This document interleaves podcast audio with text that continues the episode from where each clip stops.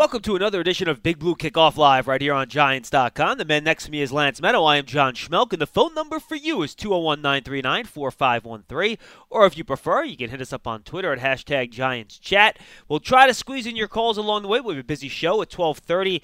Uh, Chicago Bears radio analyst Tom Thayer will join us. But off the top of the show, we're going to talk about the newest member of the New York football Giants. That's Sam Beal. His defensive backs coach last year was Corey Sanders, who's now the Pittsburgh Panthers safeties coach. Corey, you got John Schmelk and Lance Medow here in East Rutherford, New Jersey at the Giants facility. How are you today? Thank you for joining us. Hey, I'm doing good, John. Lance, uh, thanks for having me on today. Doing great today. Well, let's get right to it. Sam Beal, and I guess we'll start with broad strokes. What should Giant fans expect when Sam gets on the field for the first day of training camp in a little over a week? Uh, once you get on the field, what I think uh, for for those guys to expect, you, you're going to get a physical competitor. Uh, Sam is a very physical football player that just loves to compete. No matter you know football workouts, whatever it is, you put the kid in a competitive setting. He wants to win, and he's determined and gritty to win. I, I just look at him as, as a true blue collar, hard working kid. Coach, you came in right before his junior year. What were your first impressions yeah. of Sam when you first saw him versus when you left the program and he now has left the program? How much strides and how much progress he's made? Oh, I think I think Sam has matured so much um, over the time because that same like Sam is a true competitor. Um, so if, if something like if you saw early on when things didn't go well, Sam Sam was so competitive and he never wanted to lose. You know, he, he was just he was hard on himself, um, and he still is hard on himself.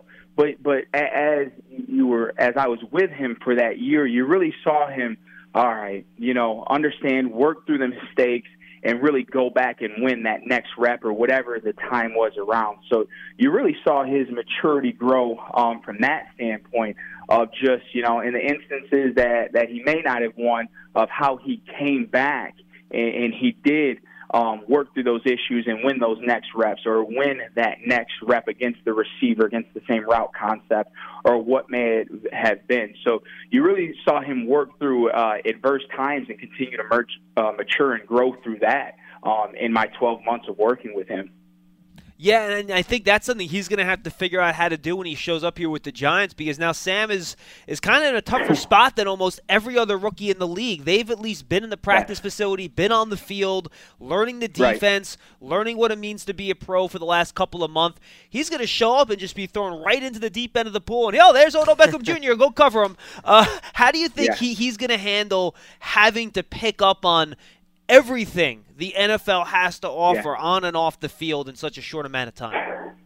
I think Sam is very excited and, and ready to go. Um, because even when you look at it, you just look at, like I said, Sam's grown a lot over the last 12 months of just, you know, things going wrong and just going full force right at him and getting things fixed. And you even look at it right now, his situation isn't normal from the step, from the standpoint of being in the supplemental draft.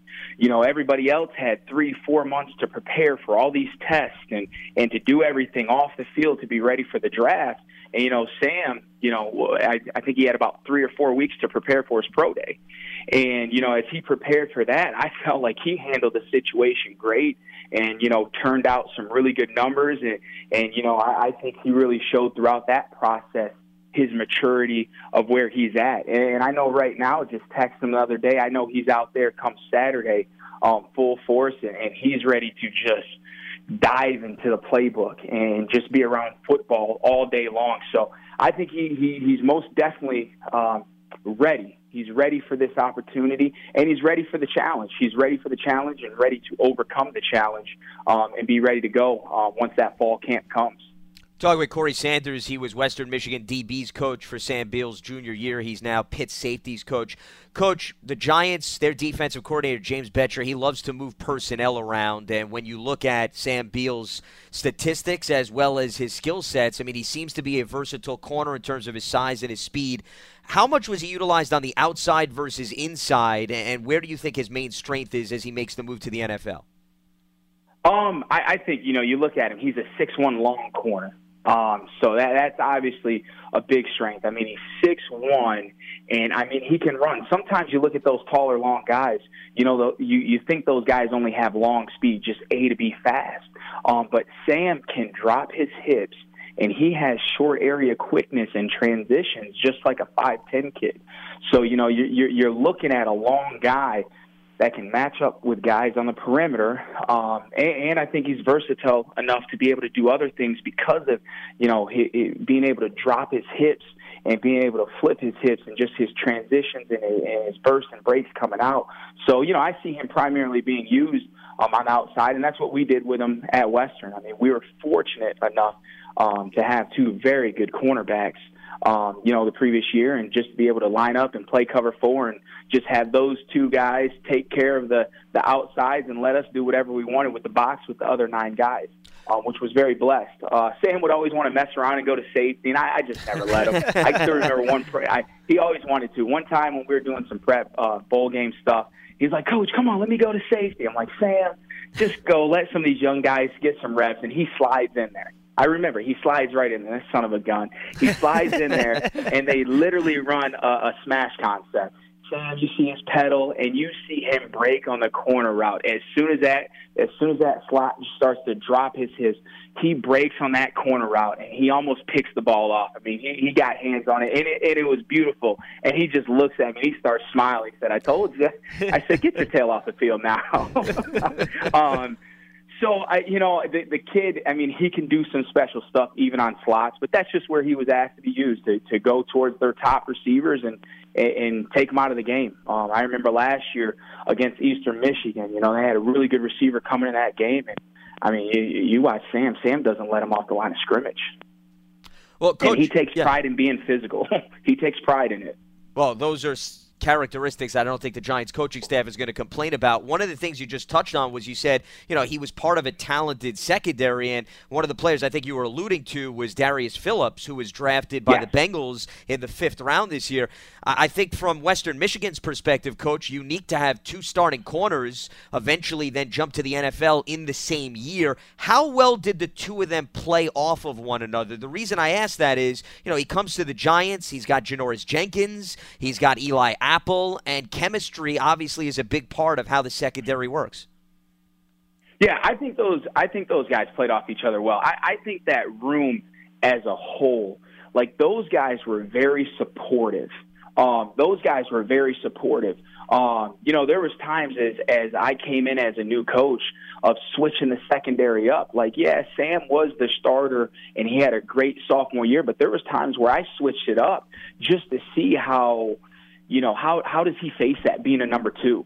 And uh, even Darius, like just switching up uh, uh, who the starters are and that, and, and throughout camp and everything, and and I'll tell you just how how do they match and and how that secondary played well together. I'll tell you when things like that happen, those guys were full supportive of the next guy, and they just went out there and worked. And even if that next guy for that week or whatever was ahead of them, they were still coaching that guy up and watching him you know, while reps were going on, trying to help him out, even if he thought that guy was taking his spot or not.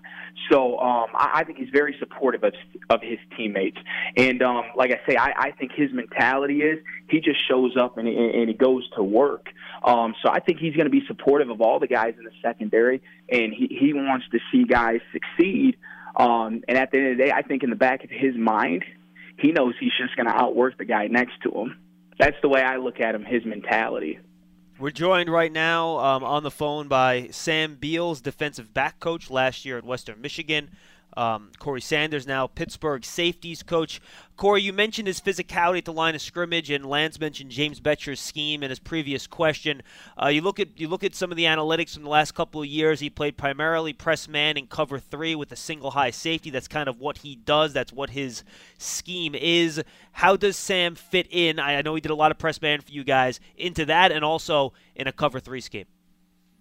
Yeah, I mean, obviously the press man is what he. Even before we got there, they were a primarily uh, cover one team. So then we were a quarters team. So he's really worked that, um, you know, eyes, feet, hands, just the progression that we talk. We've talked about in press and and that. So he, he's really worked hard at that for the last uh, three years. And um, you know, on, on top of that, with the with the zone stuff of getting to some of the cover three stuff, um, a lot of things that we have done Um, we played some cover three. We we did play some cover three and and mix it up. We did we did a lot of stuff from a press standpoint, so Mhm. bailing out um, and getting to the cover three. Not a lot of off. Um, now he he has had practice with the off as we went through one on ones just to get them that work. Um, but I you know I think like anything he he's going to put in the work um, for it. And you know the times that we did get into it, um, you know I, I felt like he was perfectly fine. He caught on well.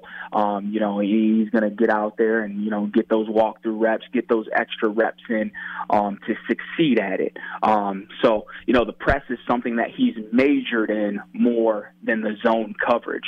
Um, but he's going to put the work into the zone coverage and and you know take to what what does that coach because no matter what, no matter what zone we coached here it's going to be a different zone in how it's taught.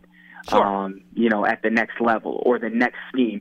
So you're going to have to be ready to adapt and adjust, um, no matter what uh, you- you're moving into. So, you know, I, I think he's ready for that, and um, you know, I, I think he has good feel out there. And I mean, he's a former receiver. You know, he, he's a former wide receiver coming out of high school too. Um, so finding that ball and, and good ball awareness and locating that ball um, as well. So um, I think he'll be perfectly fine in the zone coverage. Um, you know, as he gets up there and, and take to the coaching and the techniques. Um, you know, of, of how that coach wants it. Um, you know, done up there. Well, and coach, what you just mentioned, given his background as a wide receiver, great hands obviously is a, key skill and a key component that should help him in terms of his cornerback prowess on the NFL level. And the reason I bring that up is when you look at his career numbers, coach, two interceptions, which he actually had 2017 when you were the DB's coach. And, you know, a lot of people, they love to look at corners, the interceptions, and that dictates maybe the aggressiveness and so forth of a player the lack of interceptions over the course of his career is that a reflection of the scheme you guys ran or perhaps just the opportunities weren't there for him consistently I, yeah, I think you got to look at two things. So he was primarily in a, a man, and he played a lot of man. So throughout his career, um, so I, I think as you look at that, guys that are playing man compared to playing zone, where their eyes are always on the quarterback and they're getting more opportunities um, for those interceptions. So he's played more man schemes in the last three years, um, and I do think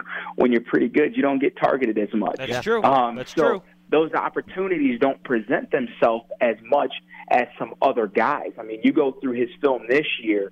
Um, you know, I I don't have it off the top of my head, but I, his targets weren't going to be high. Um, his, targets weren't high, and I do know he gets his hands on a lot of balls. Um, I know you do see that. I'm not sure what his PBUs were, but I know he gets his hands on a lot of balls, and he's aggressive, and he finishes strong um, on receivers and on routes. But I'd have to say it's a mixture between the between both of them, uh, not being targeted as much, and um, at the same time of being more of a primarily man team compared to a zone team where he has his eyes back on those quarterbacks more. Coach, final question from me. Probably nobody has spent in the last year more time with Sam Beal than you have when it comes to football. Uh, give us some insight into the type of guy he is in the meeting room, uh, on the practice field, how he learns, how he deals with criticism from a coach, because a lot of that is going to be very invaluable when he tries to hit the pro level in a couple weeks. Yeah, I think um, you know as you look at it, just from a coaching standpoint, um, I know Sam is very excited um, to get to know his next DB coach. Um, just texting him the other day and him ready to get out there. And, and just so you guys know, so when I first came to Western Michigan, they just came off the Cotton Bowl and a coaching change, and you know there's a lot going on. They didn't have coaches for six or seven days. Then you know I you know I got there with the new staff, and you know after our meeting and everything, you know Sam's in my office waiting to meet me Nice. um, on the outside. So I think that tells you a little bit about him there. And um, you know, we had an instant connection coming from the same hometown and everything. But you know, he he, he was in my office, you know, ready to sit down and talk to me just to get to know me a little bit more.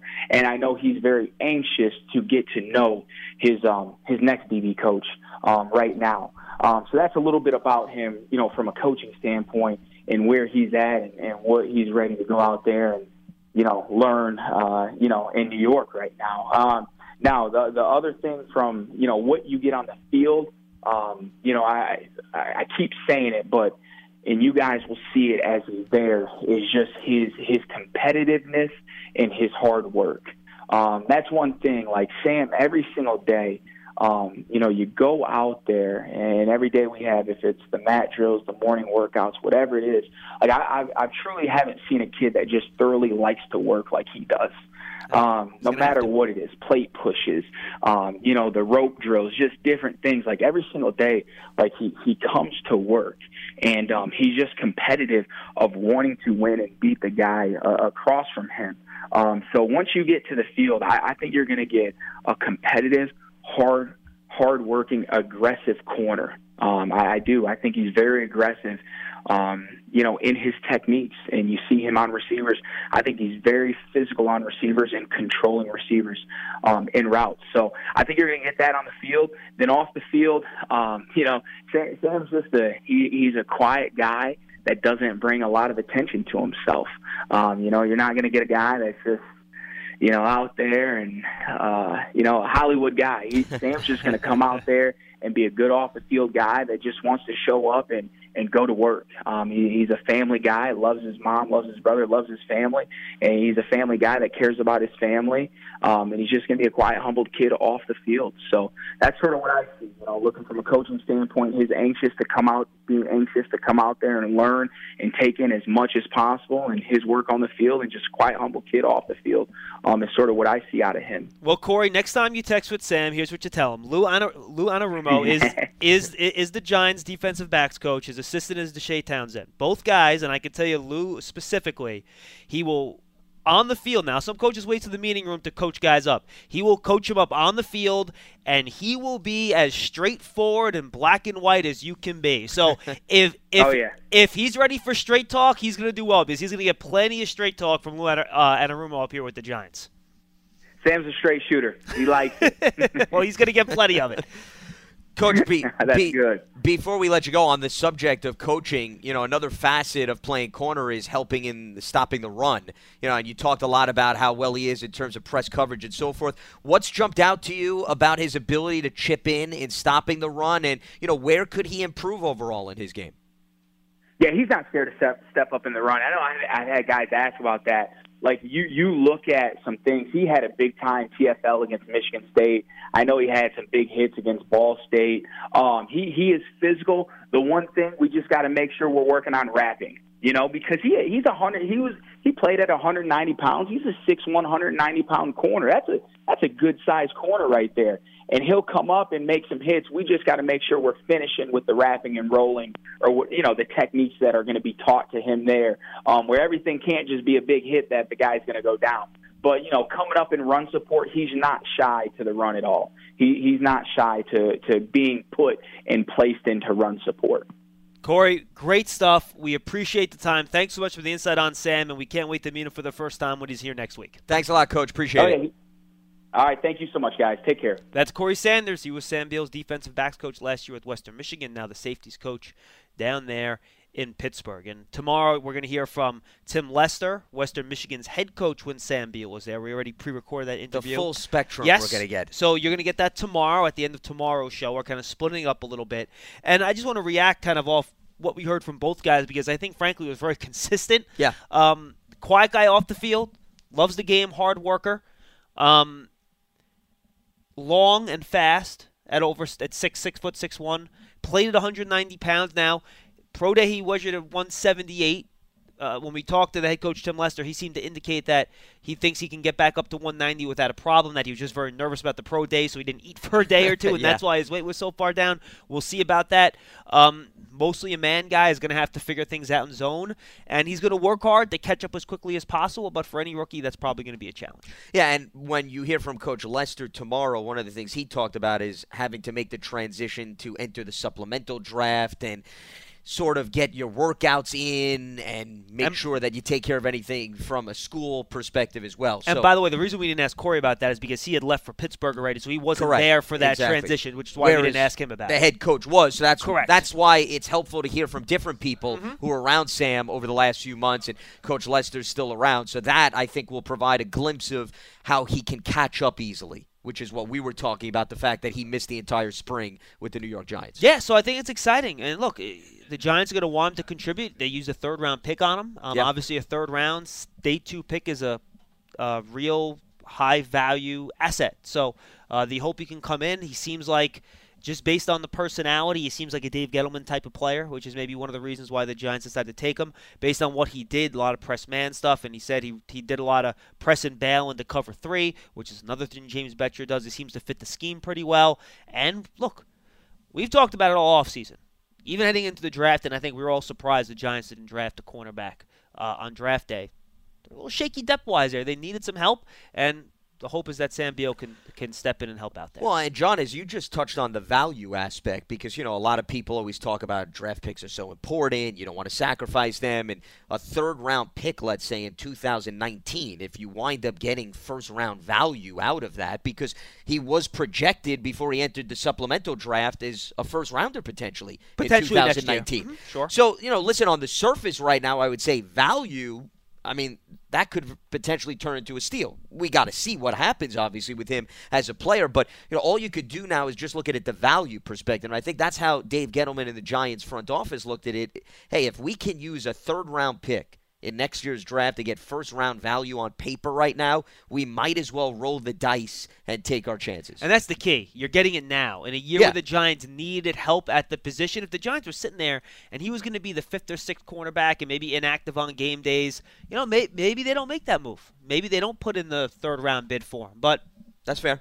But They they need some help feel there. correct, and, and there's potential for him to play this year. And on top of that, by just him being around the team, John, your third round pick next year, if you just drafted Yeah. a player, that's going to be now baptism by fire. Whereas now you're going to have somebody with an entire year of experience. Though the problem is that belt. in his first season, he has much less time to prepare because of the supplemental draft stuff, because he's getting here so late. So I think we're going to have to be patient with him early because there's going to be a lot thrown at him. Luckily, the way every team works is, you know, you install everything once and then you do it again, and now it's going to be installed again from scratch in the summer. Now everyone else has a leg up because they've seen it before, but maybe that'll help him along the way at least. But we'll see. Well, and the good news is, listen, he's been preparing all along for the supplemental draft and workouts. So now he's going to make the quick transition from being in pads to now going back to pads. So I don't know if that's necessarily going to be tough for him. And, you know, as you mentioned in terms of the necessity for the Giants, the good news for the Giants is they've got Jenkins, they've got Apple looking to bounce back, and William Gay, who's a veteran guy who, to mm-hmm. me, I'm penciling in in that slot position, John. So Only in pencil, though.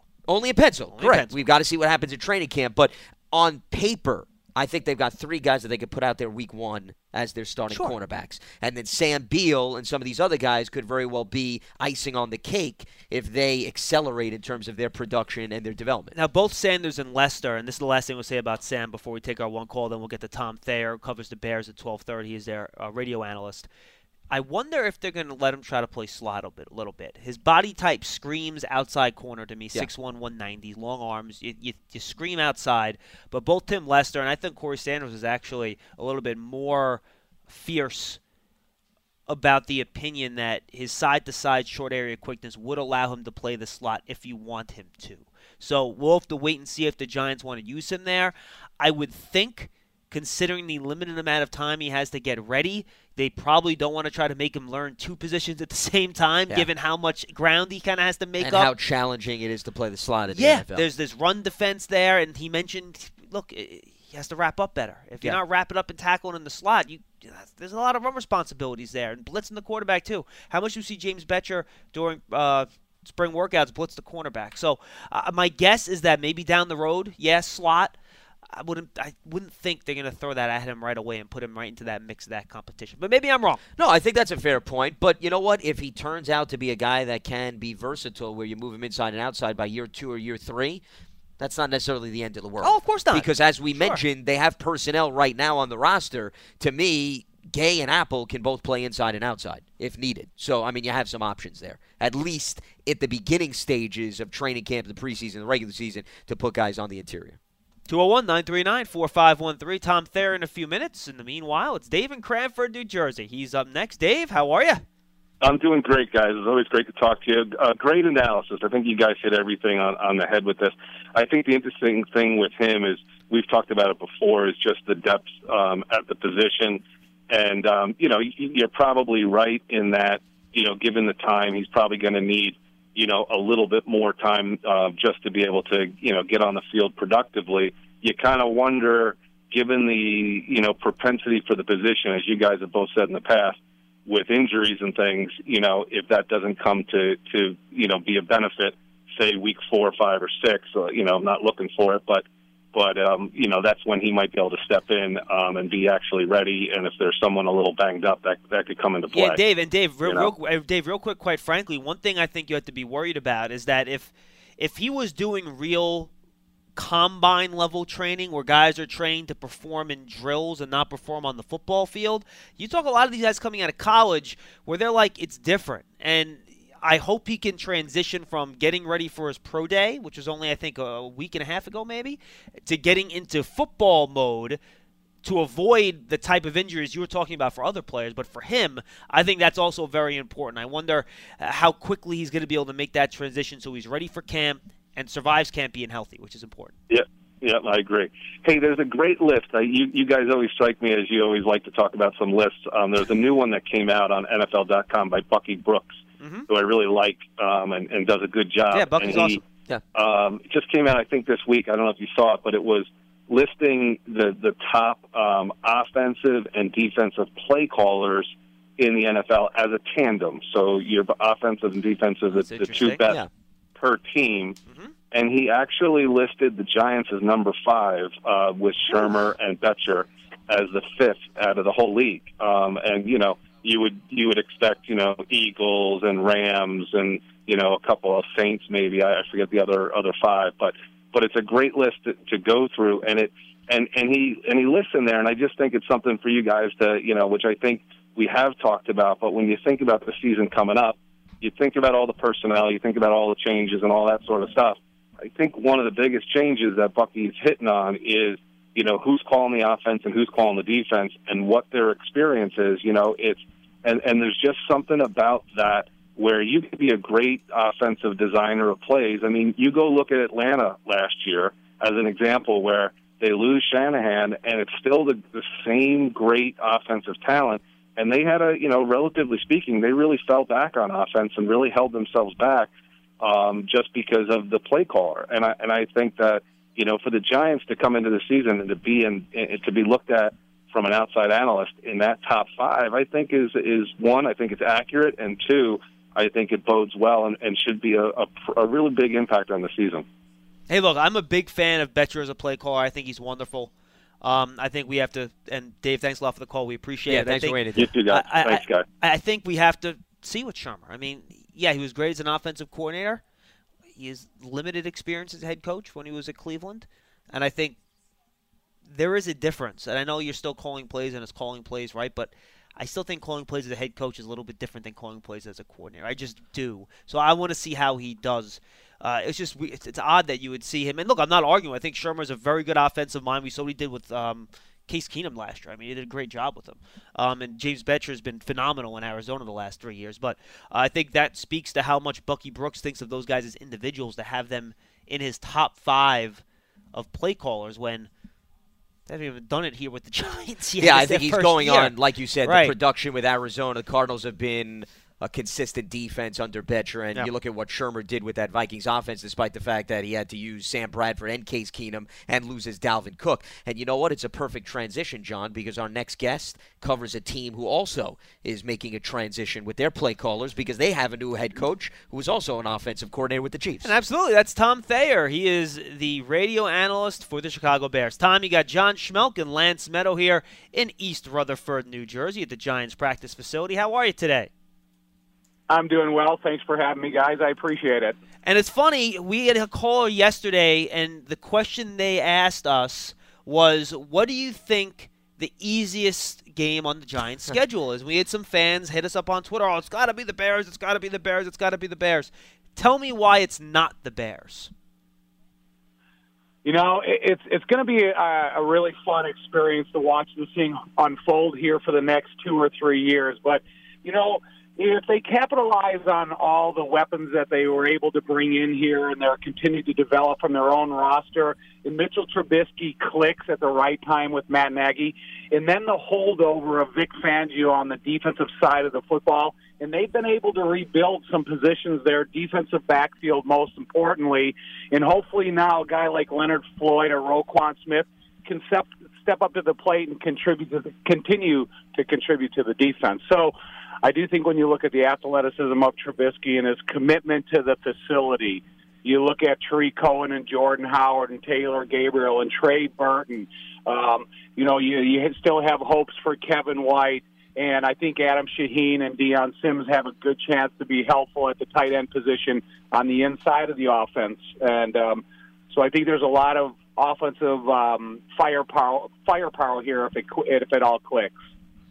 Well, as you alluded to, a lot of new personnel, Tom, that the Bears offense is going to be showcasing this season. And to me, what's interesting is the receiving corps because last year you didn't have a lot of household names. They went out, they got Allen Robinson. He's coming off a torn ACL. You know, they bring in Taylor Gabriel, who was a slot guy with the Falcons. And as you mentioned, Kevin White He's played three games or five games, excuse me, in the last three years. You know, let's start with Kevin White, Tom. What makes you think that A, he's going to stay durable, he's going to stay on the field, and he's going to finally fill that void that they so desperately need?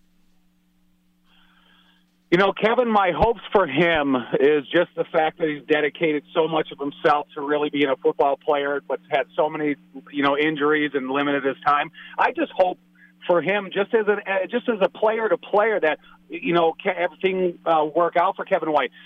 But you know, it, it, you're going to have to get reps in the field, and when you see him at OTAs, he shows all the signs of a high draft choice at the wide receiver position.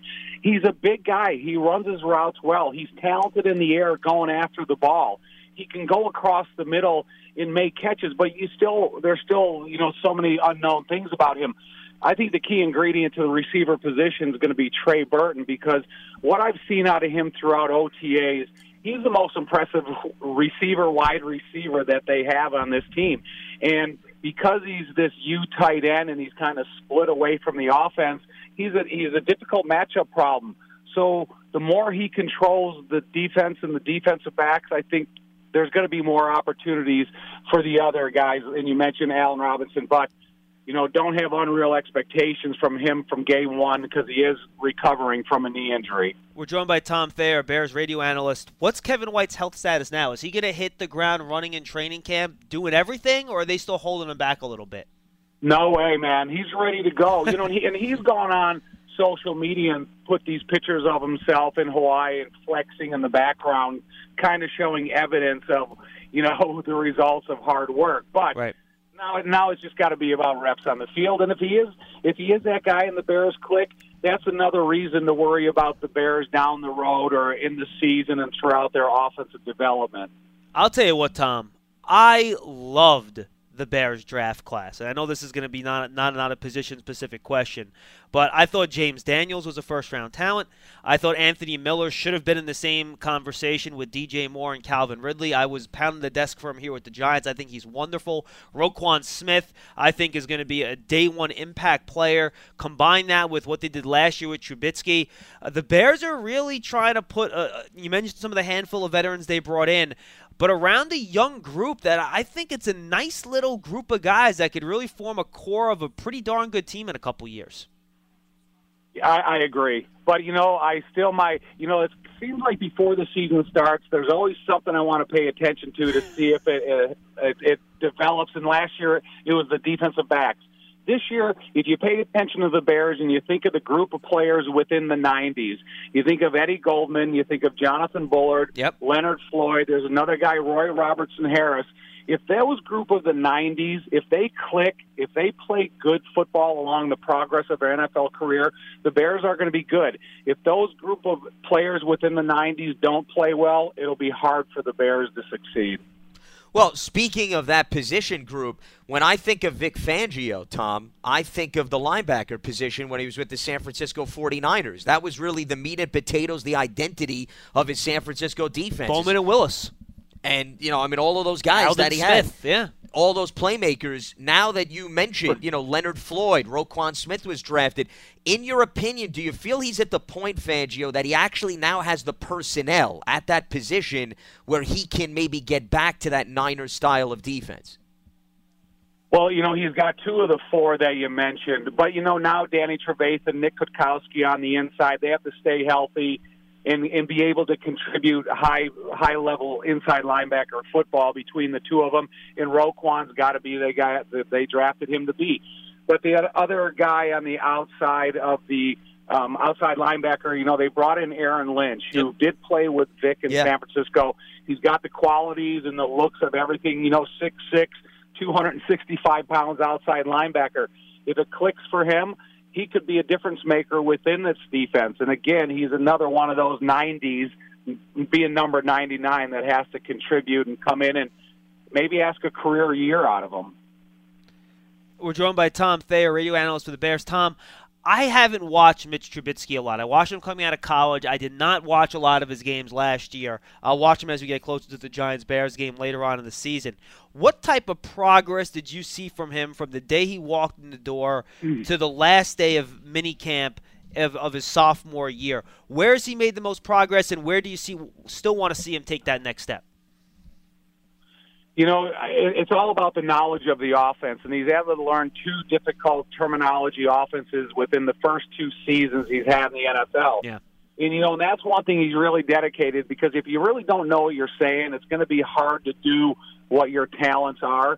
And that's the thing about Mitch is he's contributed to every level where he's between Chase Daniel, who they signed to be his backup, and there's been a lot of help with Mark Helfrich, the offensive coordinator. All these people are determined to get Mitch up to speed, and he's also a guy that's willing to invest everything needed out of him. And um, I think the combination between Coach Nagy being a quarterback in the Arena League and understanding the speed of the position and looking at the talents of Mitch, um, I, I, I just think that when you saw him the first day come here and break a huddle, it was all new to him. Now it seems like he's been around the huddle and been at the line of scrimmage like a veteran. So, it, you know, if it all clicks for him, they're going to be a good offense. Well, speaking of the offense, Tom, you just mentioned offensive coordinator Mark Helfrich. So he comes from that Chip Kelly, Oregon school of thought. And then you have Matt Nagy from the Andy Reid Chiefs school of thought. What do you think this Bears offense is going to look like now that it is his second system system for Trubisky in two years? It's going to be unlike anything the Bears have ever seen throughout the history of the offenses that we've seen here. It's going to be um, multiple multiple weapons at the line of scrimmage. That's going to get you at. It's going to get at you aggressively with NFL defense responsibilities. Well, you know, when you try to bring that Oregon offense in and you go too fast, and if you don't get first downs, you're just going to wear out your defense. I think this is an offense with a guy like Jordan Howard that has the ability to pound you at the line of scrimmage, but they also get a chance to break the huddle and throw three or four weapons at you on the line of scrimmage that it's going to be difficult to cover with multiple people. So if Mitch can, uh, you know, occupy all the people there and um, the the entire width of the field, they will be a dangerous offense. And in order to be a dangerous offense, as the Giants can attest to from last year, you need an offensive line to create space for Jordan Howard and make play action believable and then protect your quarterback, Mitch Trubisky. What's the status of the Bears' offensive line here, and how much confidence do you have in that unit heading into 2018? You know, it- it's it's kind of weird because you know they got a Pro Bowl injured in the wings in Kyle Long, and he could come in here if he could play 16 games healthy, he could turn this offensive line and have a more dominant interior of the offensive line because he does have great strength and he's got the athleticism, the move to his right and his left. Cody Whitehair has gotten a lot of experience his first two years. He started every game. They went out there and they drafted James Daniels, but they all brought, they also brought in Earl Watford, who's a really good football player, and shows throughout OTAs that if they wanted to tag him as one of the starting offensive guards at the start of camp, I, I think he could accept that responsibility. The offensive tackles are going to be Charles Leno Jr. at left tackle and Bobby Massie at the right tackle, and you know it's all going to be it's not all going to be, but Kyle Long has a lot to do with the success of the offensive line because he is a powerful guy on the inside. Well, in terms of the offensive line, and John just alluded to this, the running game is so key, especially for the Bears. And I know they're getting a new offensive scheme, Tom, but I mean, if memory serves me correct, I think the Bears were dead last in passing offense last year. So, if anything, they were leaning heavily on the run game last year to give themselves some consistency. Jordan Howard, Tarik Cohen, do you see any changes in terms of how they're going to be utilized and how the carries are going to be divvied up coming into this season under a new offense? You know, I I think to run an offense to be aggressive at the line of scrimmage, you have to have a running back that there's some respect for, and that's what Jordan Howard brings to the table. If you want that, you know, four yards, four yards plus a carry, Jordan can do that, and he can break big run, runs, and he can carry 30 times a game. But I, I think the best is yet to come for him. When he gets introduced to an offensive like this, I think Jordan Howard is going to be able to expose more of his talent. But you also have a guy like Tarik Cohen and Benny Cunningham in the mix, who is a, a, a creative guy also in the backfield. And I think it's going to be interesting to ha- see how they distribute reps in the backfield. And I think Jordan Howard will still be the emphasis back.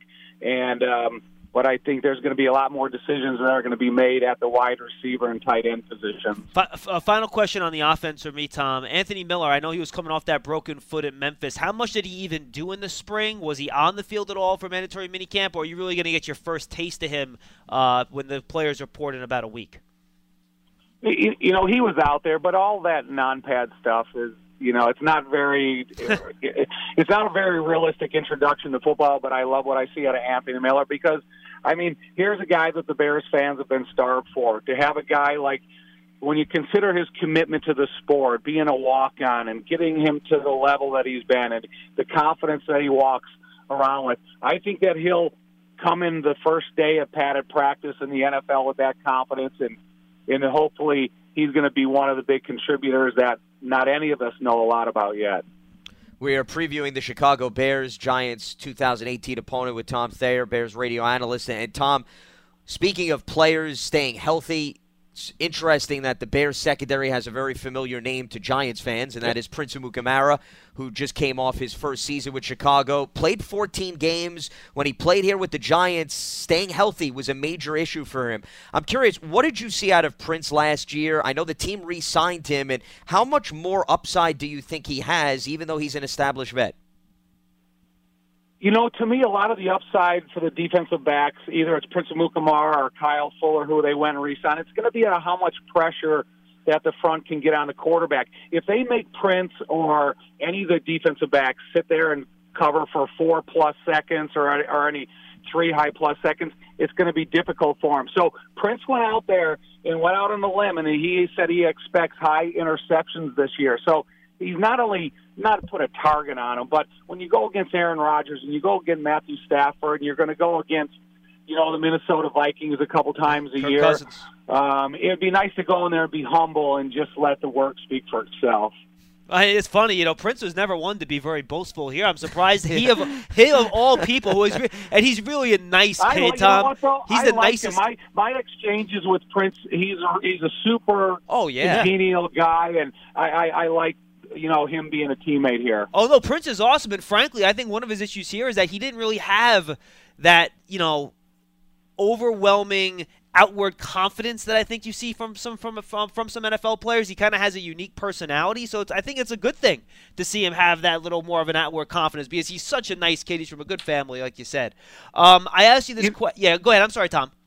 No, I, you know, there's a little bit more of a contagious confidence going uh, around right now in the facility. And I know it's easy to do when a new coach is coming in here and creating the at- atmosphere, but there is a certain sense of belief that these guys, are, what they're doing on the practice field, is being directed in the right effort to to win and winning soon.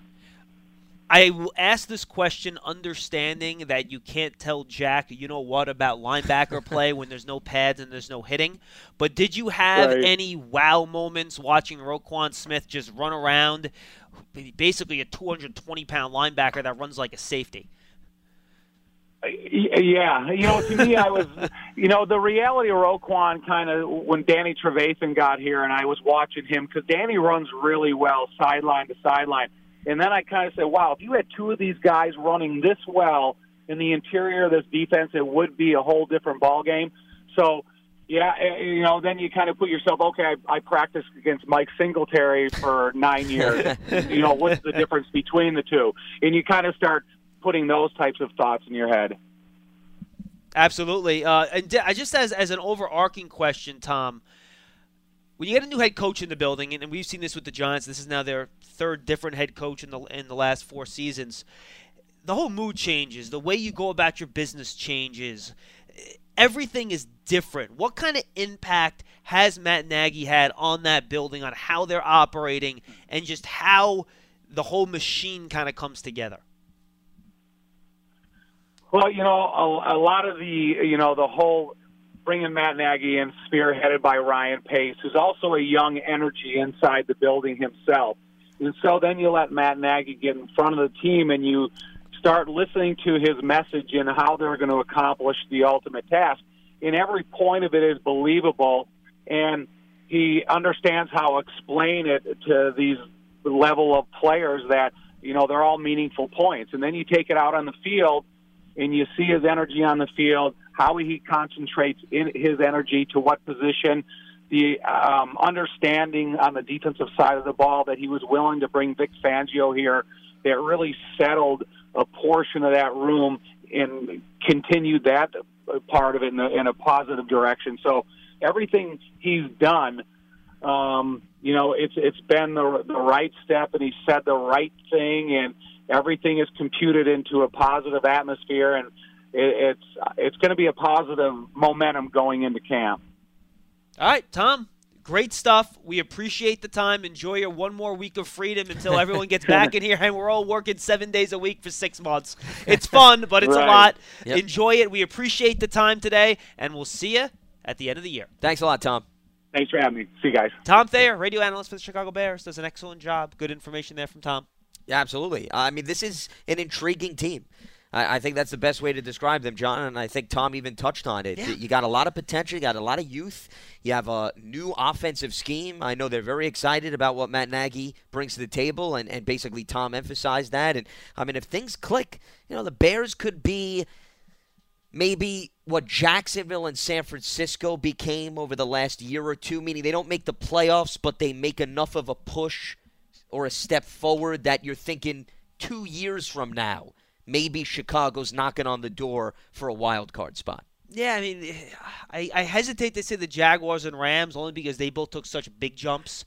They went from being in the top five in the draft to you know winning their divisions. I don't think the Bears are there yet. Well, but I think wild card, uh, I I think could be within the conversation and within reach I two think- years from now. Two- yeah, yeah, Yeah, Uh, I'm not. I'm not talking not about this this year. season. No, not at all. Well, No, I think the Rams season- and the Jaguars kind of went from terrible to awesome in one year. I think the Bears are going to have a little bit of another mini step in between. Well, uh, I mean? Jacksonville, and, and I'll bring up the numbers. I thought Jacksonville sort of had a little baby step in between because if I recall, I know a lot of people were high on Jacksonville and then they sort of disappointed, and then last year everything seemed to click. So uh, that's why I'm looking at that parallel to Chicago, where you know everybody's not necessarily high and jumping on the Bears bandwagon, but there's potential, there's upside there. You know, maybe we see movement in Well, the right direction. The Jaguars did pick and then- fourth in the 2017 draft, so it wasn't that much of a. It wasn't Matt. Okay. Well, like I said, I, I, I'm looking at it more in terms of just production, Right. respectability, competitiveness. I hear you. And the Jacksonville Jaguars, you. you know, I mean, they were the type of team you'd love to have them on your schedule, John. And then all of a sudden, in last two years, no, all of a sudden, somewhat of a challenge. And look, a lot of it's going to be Mitchell Trubisky. How much of a jump can he take in a second year? As Tom Yeah. pointed out, I thought it was a great point.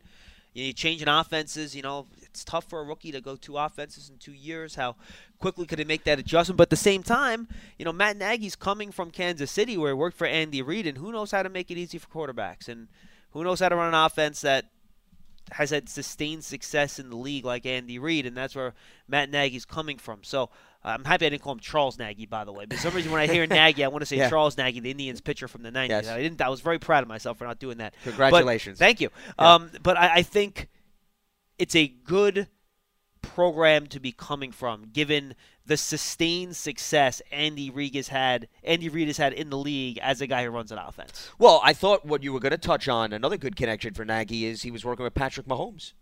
And now he's working with another young quarterback. Well, we'll see how well he worked with Patrick Mahomes. I know Well, the, but- everyone's super excited. They but are. I like to see it before. I But bet. I guess I'm just looking at it. You have experience with a young guy Oh, yeah, and sure. grooming him. Speaking of, real quickly, side note before we get back to Yeah. the lines about uh, misinterpreting names and so forth. I had and, and by the way, Bruce in California, we'll get to you in a second. had Bob McAdoo on my uh, Did you call him Sirius Ben? program. No, no, no. But my producer, when he picks up the phone, he says, "Oh, Ben, we really appreciate you on the program." So I'm like, "Oh, I was, I was cracking up." And I the funny thing nice laugh at the expense here, of production. especially when he first got here, people would call Oh, Ben McAdoo Bob McAdoo, Bob McAdoo, all the yeah. time. Yeah. But there's a distinct difference between Bob McAdoo and Physically, yes. Physically, In every way yes, possible. Exactly. Yes. Talent wise, and I'm talking about basketball skill No, set, of course. yes. Yes. And Bob McAdoo also is a quite big, large man. The last time I checked. Okay. Yes, he's just a little bit taller than Ben McAdoo. Yes, Just a yeah, bit. just a tad. Yeah, just a tad. So I absolutely. thought that was interesting considering your Charles Nagy Yes. anecdote. Anyway, Well, you know, back to you hear that Planet you hear that last name and or any name, Yeah, and then you just want to connect It's it to synonymous the, with the, especially if it's a unique name that you don't hear very often, and it just goes Charles Nagy, Matt Nagy, Matt Nagy. and it's still a Yes. one syllable thing. So anyway, all right, we got seven minutes. We could take a couple calls, squeeze the folks in. Bruce in California is up. He's with us on Big Blue Kickoff Live. Bruce, what's going on? Hey, how you guys doing? We're good, I appreciate uh, you and Lance, John. Uh, yeah, it's, it makes the, it makes it interesting in the off season. So Appreciate I appreciate that. your Thanks for efforts. Well, thank you for listening. Yeah, I, I wanted to I wanted to tell you ask you something and, and give you a, a thought on on your uh, Pro Football Focus guest of a couple weeks ago. Sure. Um, really enjoyed it. Uh, I think it's uh, particularly for us uh, Giants fans who sometimes uh, don't get grounded in facts. It's really helpful to have kind of a statistical grounding to uh, to match some of our enthusiasm, so we can kind of put it into context. You know, um, the only thing that um, that I found kind of a little interesting, and, and it's sort of maybe the question or doubt I have about the, the totality or the complete att- attention to, to, to statistics is, you know, a lot of times they're not putting any attention to intangibles, to things that are interrelated, um, and so the, the the commitment he had to uh, the negative interpretation of run versus pass, I thought he overdid it a little bit. You know, like when he said that he, if if he were a defensive coordinator, he would only defend pass and not worry about run. And you know, I, I guess my my thought about that is it it sort of violates some of the premises of a lot of uh, well, you know, you- offensive coordinators say you ha- like our particularly our current coach says you have to establish the run, and he's dedicated to that. And then our defensive coordinators always say you have to stop the run before anything else. So it's like the idea of making the the, the pass. It, it kind of reminded me of a young guy who would want to put all of his money into super high te- tech and not any diversification. You know, Yeah, Bruce. You, you got to have a, a mixture, or you're going to become predictable, which is the ultimate death knell. You know, in, in the NFL. Yeah, and you know what, So and- I, and- I, I just wanted to get your guys' interpretation of of whether you thought his his super negative um, uh, consideration of run and runners.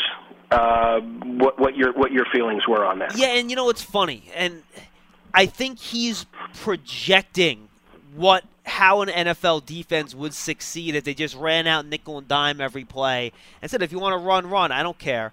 And I think until we see a team do it and see whether it works, we don't know if that statistical projection is going to be accurate or not.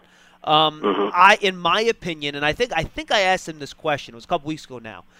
I think there is a point of no return where the and I think I did ask him the question. There's a basis uh, in the NFL, and a big part of what offense and defensive coordinators doing are trying to create matchups. You're trying to get your personnel package up against another personnel package that gives you the advantage. All right. So if you're uh, the Giants, you want to get three wide receivers on the field when the other team has three linebackers on the field, because that's going to get you a mismatch that that can help you win. And in my opinion, the running game and the threat of a good running game specifically makes it easier for an offensive coordinator to put defenses into bad matchups. Whether it's, you know, keeping them in base defense, motioning out Barkley or Ingram and getting a one on one with a linebacker. If, if the other team's in nickel and dime constantly, then you know what? That sort of stuff's not going to work because if they motion out, there's just going to be another defensive back there, and you don't have the mismatch you're looking for. So I tend to mm-hmm. go more towards you, Bruce, and I was and I was trying to fight him a little bit because he's run the numbers a lot. And I've talked to the Pro Football Focus guys, and we've had Steve Palazzolo and Sam Monson, who's on the football side of things for them, that watch all the tape. And they even said to me when we spoke to them shortly after the draft, they go, "Our analytics guys will tell us you should never run the ball," and they will tell us that, but we fight them on it because we think there is um, a fundamental advantage of running the ball well that helps in ways the numbers can't calculate. That's the side of the equation that I fall on as well.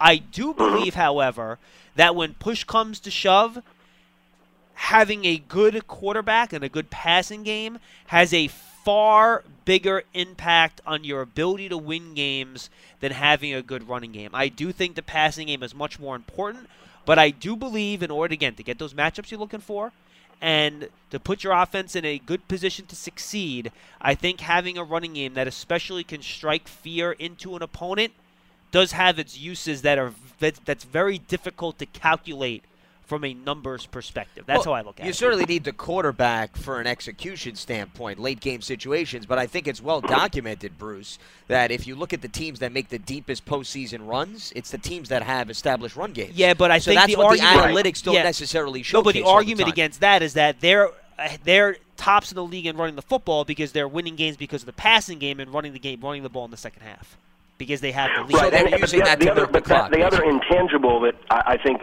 is very hard to pick up in statistics is, you know, what happens if you're controlling the clock significantly by having a running game? What what does that do for your defense? You know, I yeah, mean, uh, you look at a lot of teams that that'll pass and, and score a lot, but the defense a lot of times, you know, gets wiped out. I mean, and and, and if you can't run the ball and you can't control the clock, you put m- much more pressure on your defense. No, you know, Bruce, which, that, that, which we yeah. saw last year. No, so, Bruce, that's true. I mean, I, I, I just think uh, I just think it's sort of it's it's dangerous when you take conclusions from just analytic numbers that you're looking disaggregated and across the whole the whole football and you're not picking up some of the other things that really do matter a great deal and you can kind of you can talk yourself into into into a crazy conclusion if all you do is looking at those numbers you know? I agree Maybe- 100%. The numbers have to be Yep. a tool in the toolbox that you use in conjunction with the other stuff. But I want to give you one other side of the coin very coin very quickly. And I saw this with the Jaguars last year and I saw it with Dallas last year and a couple years ago. I've seen those guys uh, in the first half of a football game win the time of possession battle 22 to 8, but because they fell in the red zone twice, they absolutely dominated the first half of the game, but they're only winning 6 nothing because they held the ball for two 8 to 10 minute possessions. Oh, yeah. Good didn't get in the end zone, but they're still not even a touchdown ahead because a passing attack where you especially if you make bigger plays down the field, better chance of getting into the end zone than methodically getting four yards, five yards, six yards, True. you know, whatever, whatever. Well, you know time what I mean? of, time of possession is only effective in terms of you translating that to points. I always say that because to mm-hmm. what you just explained, John, is there are teams that you could win the time of possession by seven or eight minutes, but if it doesn't lead to points, it leads to field goals. The other team can march down the field, score two quick touchdowns. For example, you know what's a good example? What was it? A few years ago, it was Dak Prescott's first game.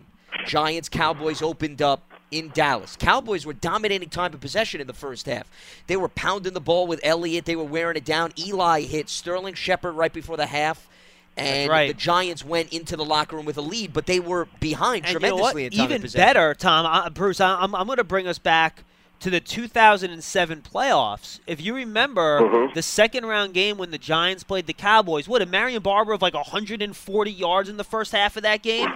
I the, recall, yeah. And then, Mhm. but Amani Toomer Amani had, had that, that big one catch for 60 Yeah. yards, and all of a sudden, Marion Barber's 160 Well, yards don't mean a hill of beans because it was only a three point game and at that's half. how things balance out. Right. So you know you can't just look Right. at time of possession saying, "Oh well, Right. if we consistently win time of possession, we're going to win football games." You clearly need the execution to pad Mm-hmm. and complement the time of possession. But I, I will say this: I've seen seasons where Aaron Rodgers could do all of the dazzling plays, and they've had no running game, and that's the reason why they didn't get to the Super Bowl. I think it's more with the defense and the running Well, yeah, but but but if you remember the year they won the Super Bowl, John, when they beat the Steelers, that running game was a huge part. James Starks against Philadelphia, they went into Philadelphia. He ran the ball like I've never seen a Green Bay Packers running back, even going back to Ahman Green. That's how good he was, and that was such a big difference maker in terms of helping them win the Super Bowl that year. Bruce, we got to Yeah, run, man. Okay, thank you very much, guys. I appreciate it. Hey, appreciate the call. Good questions, good points. And I, I know you you're very busy. I want you to go back and listen to that show with Chahrouri with the statistical stuff because I think it does bring some interesting self-examination on some of the traditional cliches that we throw out there with football that maybe aren't as accurate as we think they are. And I think it's a very interesting thing to look at. I would No, definitely. I, I definitely will uh, go back and Yeah, listen to that. I just, I think you'd be hard pressed though, John, to speak to the majority of coaches in the NFL and agree with that statistical analysis that it's better to throw the ball much more it is to run the football. Well, I'm sure if you talk to baseball managers in the 80s and you ask them, should you never bunt the baseball, they'd tell you you were crazy too. Well, I get it. The game has evolved, but I, That's all I'm saying. I'm just saying from the eye test, which I also think is an important part of analyzing football. Sure it is. Can't just be all numbers. I can't remember seeing a team win the Super Bowl where they absolutely had no running game. Or there was no semblance of a running game, and it was just let's chuck the ball down the field. Because even that year when the Broncos won, they had Peyton Manning. Peyton Manning was a shell of himself that year because of the neck and the back injuries. They ran the ball Yeah, and they played ran- defense. They won because of their defense. They Well, no, but the because of their run, running but game. but the running game and the defense, the combination of those two is why the Broncos won the Super Bowl. folks, that running game was key too. Thank you for joining us. Uh, tomorrow we'll be doing the Tampa Bay Buccaneers, and we'll have um, Sam Beal's head coach at Western Michigan, Tim Lester, joining us as well. Make sure you tune in. John Schmeelk, Lance Medow will be back with you tomorrow. Thank you for being with us. Have a great day. Have a good one.